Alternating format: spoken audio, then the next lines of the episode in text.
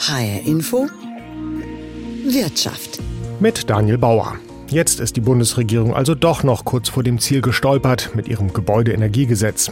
Das Verfassungsgericht hat entschieden, dass die Parlamentarier mehr Zeit brauchen, um so ein komplexes Vorhaben nicht nur zu lesen, sondern auch zu verstehen. Gut so, sagt CSU-Landesgruppenchef im Bundestag Alexander Dobrindt. Zu glauben, man könnte so ein Gesetz, was in Wahrheit niemand versteht bisher, da durchzupeitschen, das ist diese Arroganz, die kritisiert wird. Und weil es so kompliziert ist, wollen wir bei HR Info Wirtschaft natürlich gerne helfen. Deshalb gibt es in der kommenden knappen halben Stunde nochmal alles, was Sie schon immer über das sogenannte Heizungsgesetz wissen wollten, aber sich nie getraut haben zu fragen. Und ob auf dem Gesetzesvorhaben dann schlussendlich ein Segen liegt oder nicht, wie CSU-Chef Söder formuliert, das muss dann jeder selbst entscheiden. Erstmal scheint das Gesetz ja ganz simpel. Ab dem kommenden Jahr sollen nur noch Heizungen neu eingebaut werden, die zu mindestens 65 Prozent mit erneuerbaren Energien betrieben werden können. Das gilt aber erstmal nur für Neubaugebiete, die dann ans Nah- oder Fernwärmenetz angeschlossen werden oder wo nachts die Wärmepumpen surren. Bei Bestandsimmobilien darf die alte Heizung so lange laufen, bis sie kaputt geht und ausgetauscht werden muss. Ab wann dann hier die 65-Prozent-Regel gilt, wird in den Wärmeplanungen der Länder, Städte und Kommunen geregelt.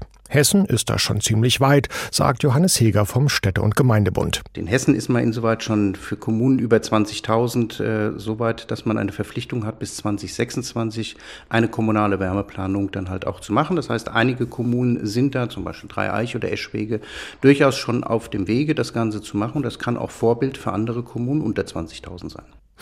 Aber was heißt das jetzt konkret für den Hausbesitzer, der wie fast 80 Prozent der Hessen eine Gas- oder Ölheizung hat, die zwar noch läuft, aber absehbar in den nächsten Jahren den Geist aufgibt?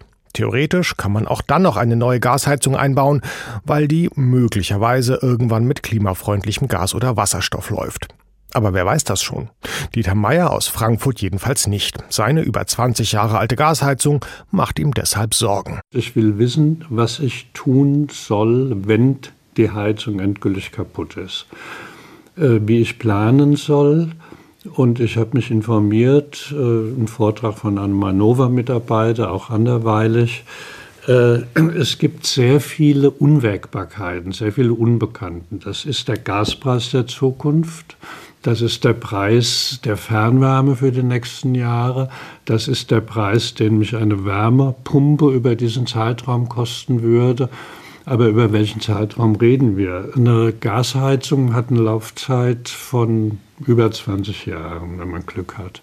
Fernwärme ist eine Entscheidung über einen unübersehbaren Zeitraum von 50 oder mehr Jahren. Es weiß überhaupt niemand, was da die richtige Entscheidung ist. Ich habe noch ein bisschen Zeit, aber irgendwann muss die Entscheidung treffen. Und das gleiche Problem, nur in mehrfacher Ausführung, hat auch Christopher Loos.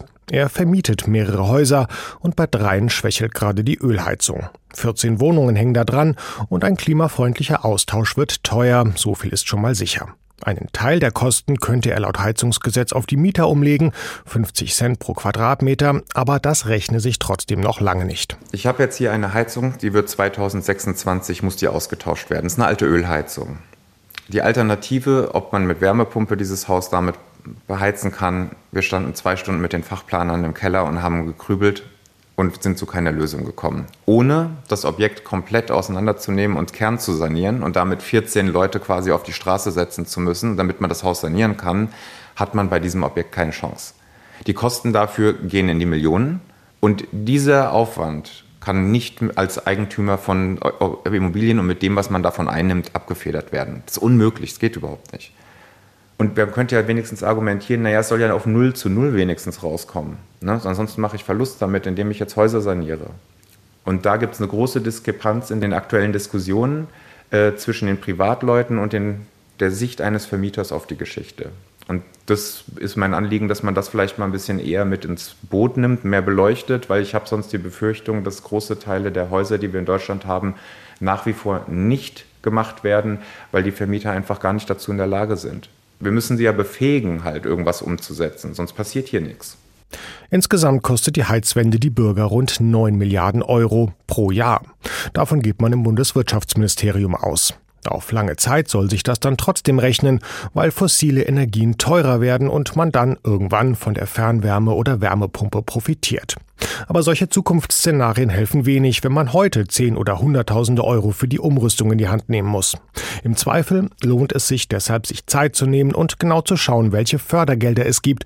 Das rät Rudolf Bersch. Er ist Energieberater im Auftrag der Hessischen Verbraucherzentrale. Also nehmen wir an, ich komme in ein Gebäude, die Heizung ist 14 Jahre alt, hat bisher keine Störungen gehabt denen rate ich, ähm, liebe Leute, lasst das noch weiterlaufen, vier, fünf, sechs Jahre. Der Gaspreis ist aktuell moderat. Sie werden aber eine CO2-Preissteigerung bekommen. Beobachten Sie das sehr genau und irgendwann sagen Sie, ah, jetzt fange ich an umzusteigen. Dazu sollten Sie sich in den verbliebenen Jahren natürlich Gedanken machen. Kann ich meine Gebäudehülle verbessern, damit die Wärmepumpe viel effizienter arbeitet, wenn ich eine einbaue? Oder muss ich, weil ich eine ganz schlechte Gebäudehülle habe, also ich hatte auch schon, schon Ratsuchende von der Verbraucherzentrale, die gesagt haben, also an meinem Gebäude, da dämme ich überhaupt nichts. Ich mache keine Innendämmung, außen sowieso nicht, das ist denkmalgeschützt.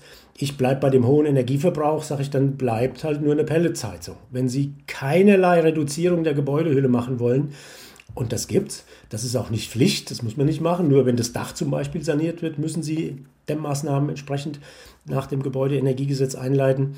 Dann ähm, ist das so, dass man einen Plan entwickeln sollte. Und deswegen rate ich dringend allen, sich einen Energieberater zu suchen, der von der Deutschen Energieagentur gelistet ist, um einen individuellen Sanierungsfahrplan zu erstellen. Dieser Fahrplan kostet, weil er von der KfW gefördert ist, den entsprechend Ratsuchenden nur ungefähr 300, 400 Euro. Und dann beschäftigt sich ein Energieberater mehrere Tage mit diesem Gebäude guckt genau, was sind das für Bausteine, die da verwendet worden sind, wie alt sind genau die Fenster, welchen U-Wert haben die und, und, und, und, und. Und dann kriegt er diesen Bericht, ähm, der Kunde, und dann kann er überlegen, da stehen dann verschiedene Wege drin, dass man sagt, erstens empfehlen wir das, aber alternativ können Sie auch über das nachdenken und so weiter und so weiter. Das halte ich für einen wirklich ganz, ganz wichtigen Punkt, dass man sich zunächst einmal jenseits der vielen Pressemeldungen, die da mittlerweile kursieren, von einem wirklichen Fachmann beraten lässt. Also von der Verbraucherzentrale haben wir hier in Hessen mittlerweile, ich glaube, 75 Berater, bundesweit gibt es 1000. Von der DENA gibt es wesentlich mehr. Ich glaube, wir sind mittlerweile bei weit über 10.000 Beratern, dass man so einen mal kommen lässt und dann wirklich detailliert alle Einzelheiten anguckt. Anders geht es leider nicht. Es ist ja auch so, dass die Kommunen hier in Hessen bis 2026 ihre Wärmepläne vorlegen müssen, zumindest über 20.000 Einwohner das spricht ja auch dafür, weil wenn ich mir jetzt eine Wärmepumpe ähm, anschaffe, ja, für doch viel Geld, und dann kriege ich aber in, in einem Jahr Post von meiner Kommune und sage Glückwunsch, Ihre Straße wird ans Fernwärmenetz angeschlossen, hm, auch blöd, oder? Ganz klar, keine Frage. Bin ich sofort bei Ihnen. Wenn das geht, immer dabei. Diese Wärmenetze werden ausgebaut werden, aber wenn Sie heute eine kleine Kommune nehmen mit 15.000 Einwohnern, ich bin verhältnismäßig sicher, dass die sich noch keine Gedanken über irgendeine Wärmenutzung, was Fernwärme angeht, geschweige denn über ein Leitungsnetz, das dann ja wieder zu verlegen wäre. Während bei der Wärmepumpe das elektrische Verteilnetz ja liegt und durchaus gut belastbar ist. Für mich als, sagen wir mal, Hausbesitzer, ähm, der jetzt vor der Entscheidung steht, demnächst eine Wärmepumpe ähm, sich anzuschaffen oder vielleicht in absehbarer Zeit ans Fernwärmenetz angeschlossen zu werden, gehoppt wie getoppt, es kommen Kosten auf mich zu und da sind wir dann ganz schnell bei den Fördergeldern, die der Bund ja in seinem Gesetz auch reingeschrieben hat. Für mich als Hausbesitzer, was steht da drin? Die Fördergelder sind zum einen, wenn Sie an der Gebäudehülle etwas verändern, das ist die einfachste Variante, dann können Sie 15 Prozent kriegen. Wenn Sie einen individuellen Sanierungsfahrplan schon gemacht haben, bekommen Sie immer 5 Prozent mehr. Das ist so das Wichtigste, die wichtigste Zahl, also Dach, Fenster, Außendämmung, Kellerwanddämmung etc. 15 plus 5 Prozent bei einem individuellen Sanierungsfahrplan. Bei der Wärmepumpe, die, die bekommen 30 Prozent Basisförderung wenn das Einkommen unter, ich glaube, 40.000 Euro liegt, bekommen Sie nochmal 30 Prozent. Wenn Sie sich schnell für einen Tausch entscheiden, nochmal 20. Und wenn Sie ein klimaneutrales Kältemittel verwenden für diese Wärmepumpe, bekommen Sie nochmal 5 Prozent. Das sind 85, maximal sind aber nur 70 Prozent erlaubt. Aber ich will nochmal einen kleinen Schritt zurückgehen. Lassen Sie sich gut beraten von einem Energiefachmann, wie die Entwicklungsmöglichkeiten für Sie im individuellen aussehen und welchen Zeitplan Sie mal so ins Auge fassen sollten. Und das sind nicht Wochen oder Monate, das sind Jahre dieser Zeitplan. gucken Sie irgendwie mit Ihrem Heizungsbauer zusammen, dass Sie die alte Anlage noch ein, zwei, vielleicht drei Winter betreiben können und dann wette ich, sind wir sehr viel klarer in unserem Urteil, wie die Reise weitergeht. Abwarten kann also Kosten sparen. Das gilt aber nur für private Hausbesitzer. Die Städte und Kommunen in Hessen sitzen gerade mit Hochdruck an ihren Planungen für das künftige klimafreundliche Wärmenetz. In Rottgau entsteht mit Rottgau West gerade eines der landesweit größten Neubaugebiete. Und Bürgermeister Max Breitenbach hat sich schon jahrelang damit beschäftigt, welche Lösung hier die beste ist. Wir waren jetzt tatsächlich auf dem Weg, den wir auch kürzlich beschlossen haben in unseren städtischen Gremien, dass es zukünftig im, gerade im Neubaubestand auf eine komplette Elektrifizierung der Wärme hinauslaufen wird über Wärmepumpen als zentraler Faktor. Das haben die Ergebnisse auch des Büros gezeigt, welches wir beauftragt haben. Das war ja ein mehrjähriger Prozess, in dem wir uns für unser Baugebiet Rottgau West mit der Frage beschäftigt haben, wie schaffen wir es dort, Wärmeversorgung und Stromversorgung herzustellen. Wir hatten verschiedenste Modelle laufen von dezentraler Nahwärmeversorgung die wir untersucht haben, von der Frage, ob wir uns an bestehende Fernwärmequellen anschließen können. Auch die Frage der Grundlastträgerschaft ist natürlich immer so eine Frage, ob es Biogas oder Bioenergiequellen in der Nähe gibt, an die man sich anschließen kann. Aber das alles ist für uns rausgefallen, weil unser Ziel zwar war, eine nachhaltige äh, Versorgung auf die Beine zu stellen, weil wir auch von der Stadtverordnetenversammlung die Frage der Energie-Plus-Siedlung mit auf den Weg bekommen haben. Also wir sollten ein Gebiet äh, am Ende schaffen oder sollen jetzt bauen, was mehr Energie äh, erzeugt, als es verbraucht im Jahresdurchschnitt. Und dort war natürlich auch für uns die weitere Aufgabe für die Bürgerinnen und Bürger am Ende eine Wärmeversorgung zu finden und eine Stromversorgung zu finden, die auch noch bezahlbar ist. Und aus diesem Dreiklang ähm, haben wir dann als das Ergebnis für uns gefunden, aufgrund auch unserer derzeitigen Voraussetzung, dass die Wärmepumpe das Maß der Dinge ist, dass auch in begrenztem Maße ähm, Boden- oder Geothermie genutzt werden kann, ähm, was aber sich nicht so einfach darstellt, weil wir in einem Wasserschutzgebiet sitzen und da auch die Tiefenbohrungen einfach nicht erlaubt sind. Und von daher ist das ja, am Ende nach den Ausschlusskriterien der einzige Schluss und der einzige Weg, der gegangen werden kann sagt Bürgermeister Breitenbach. Über 2000 neue Wohnungen bekommen in Rottgau also bald eine Wärmepumpe. Und die sollten frühzeitig bestellt werden, denn für sehr viele Hessen dürfte die Technik bald die einzige Möglichkeit sein zu heizen, wenn das mit der Fernwärme nicht klappt stellt sich die Frage, ob es überhaupt genug Wärmepumpen gibt, beziehungsweise genug Fachkräfte, die die dann auch einbauen können. Das habe ich Thorsten Jakob gefragt. Er ist Geschäftsführer der Jakob Heizung und Sanitär GmbH aus Naumburg im Kreis Kassel. Es ist schwierig, weil alle reden über Fachkräftemangel und wir sind ja im Handwerk nicht die Einzigen, die über Fachkräftemangel reden. Es reden ja alle Bereiche in der Wirtschaft und auch im öffentlichen Bereich darüber. Wir brauchen einfach für diesen Transformationsprozess einfach auch mehr Zeit, ähm, weil die Anlagen komplexer, aufwendiger sind und ähm, dass wir aktuell Juhu schreien können, weil sich äh, im Handwerk ganz, ganz viele bewerben, überproportional, das ist leider auch nicht der Fall. Ne? Machen wir es kurz konkret, wenn ich jetzt zu Ihnen komme in Ihrem Betrieb und sage, ich äh, hätte für mein Haus gerne Wärmepumpe, wie lange muss ich da warten? Äh, mindestens ein halbes Jahr mhm. weil äh, die Auftragsbücher auf der einen Seite natürlich voll sind, wir brauchen Vorlaufzeiten, aber wir haben es natürlich auch mit Lieferzeiten zu tun. Klar, der eine oder andere von der Industrie sagt, wir können sofort liefern, aber es liegt ja an vielen Komponenten, die wir einbauen. Zu einer Wärmepumpe oder zu einem Biomassekessel gehört ein Pufferspeicher dazu, verschiedene andere Systemkomponenten.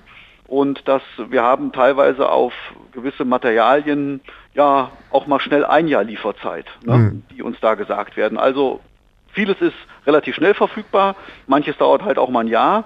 Und dann kommt noch hinzu, dass natürlich die Auftragsbücher insoweit gefüllt sind, dass wir einfach eine gewisse Vorlaufzeit brauchen.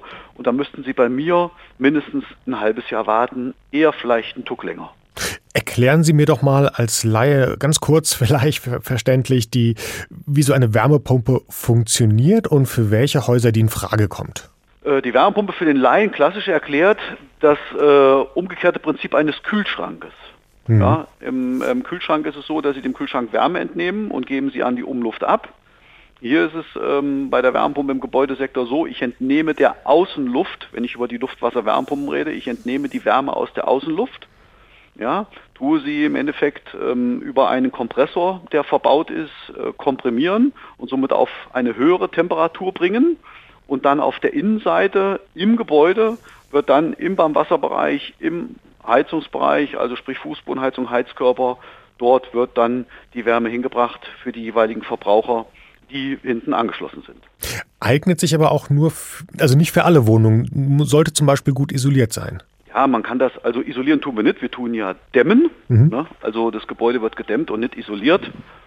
Man kann das nicht pauschal sagen. Jedes Haus mm, ja, ist ja vom Prinzip her mit der Anlagentechnik und als Gebäude her ein Unikat.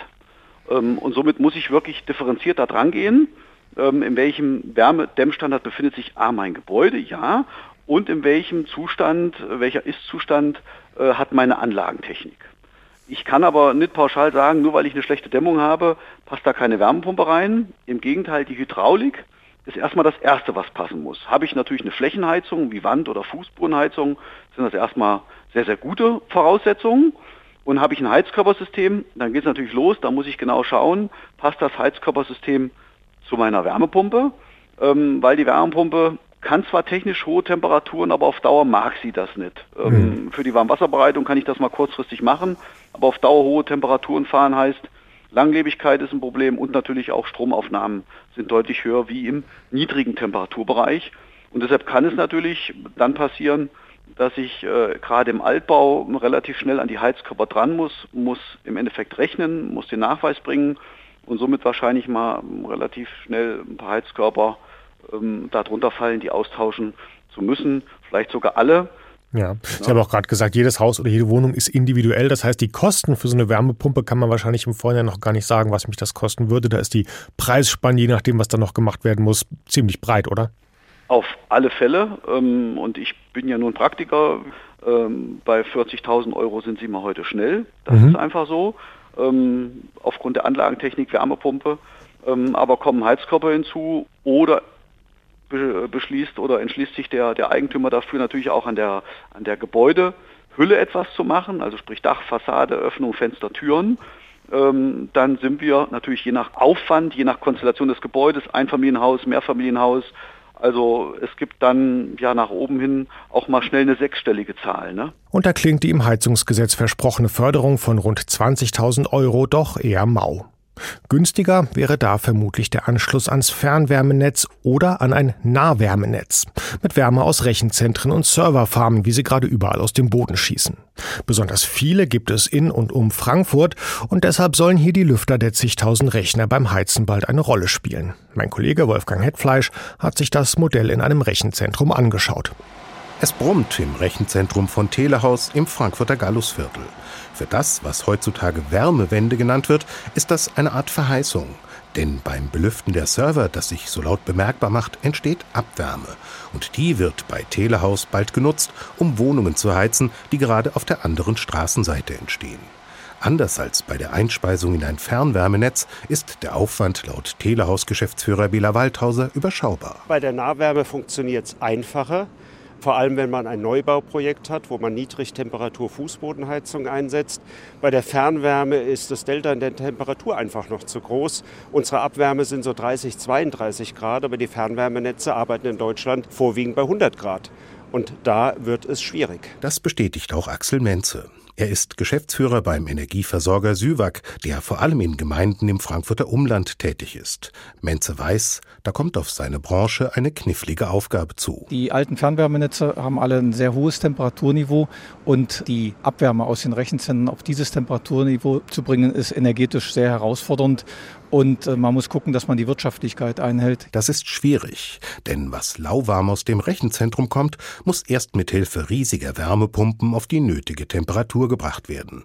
Nur dann kann die Abwärme aus den großen Serverfarmen beim klimafreundlichen Ausbau der Fernwärme einen spürbaren Beitrag leisten. Mit dem neuen Energieeffizienzgesetz, das die Bundesregierung gerade vorgelegt hat, wird das zur Pflicht. Den Betreibern der Rechenzentren wird viel abverlangt.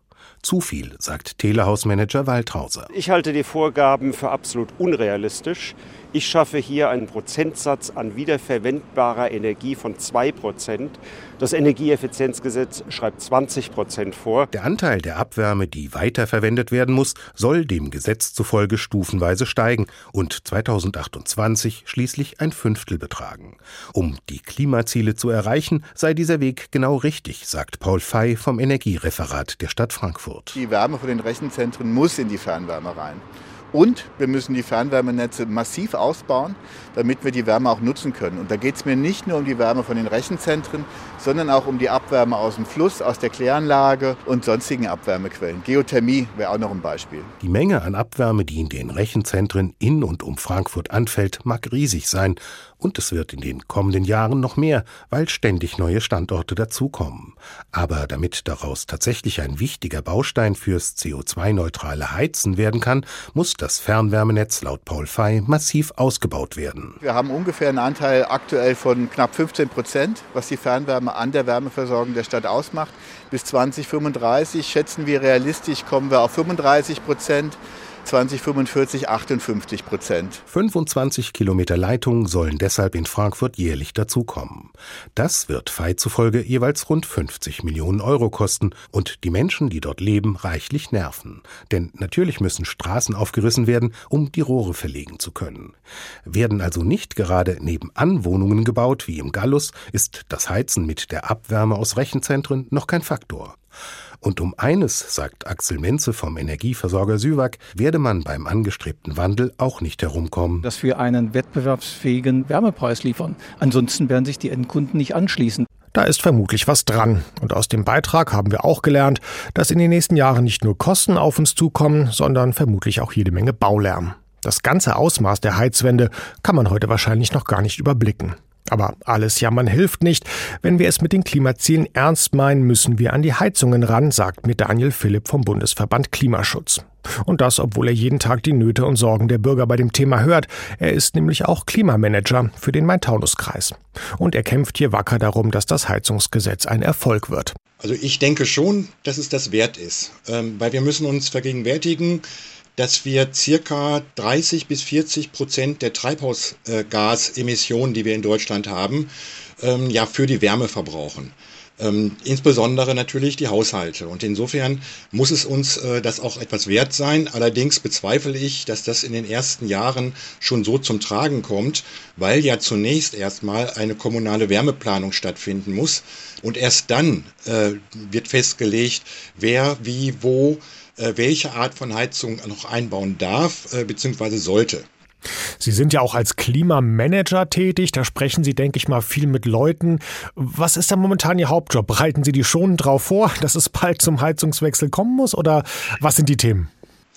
Der Hauptjob äh, in der Beratung, was Klimaschutzmanagement angeht, ähm, und wir bekommen sehr, sehr, sehr viele äh, Anfragen aus äh, den Reihen der Bürgerschaft, die eine maximale Verunsicherung haben ähm, der Hauptjob ist, äh, Psychologe zu sein und die Leute zu beruhigen und zu sagen, liebe Leute, jetzt keinen Schnellschuss machen, wartet bitte ab, bis klar ist, wie, die, wie es ausgestaltet ist, was es für uns hier im Land Hessen bedeutet.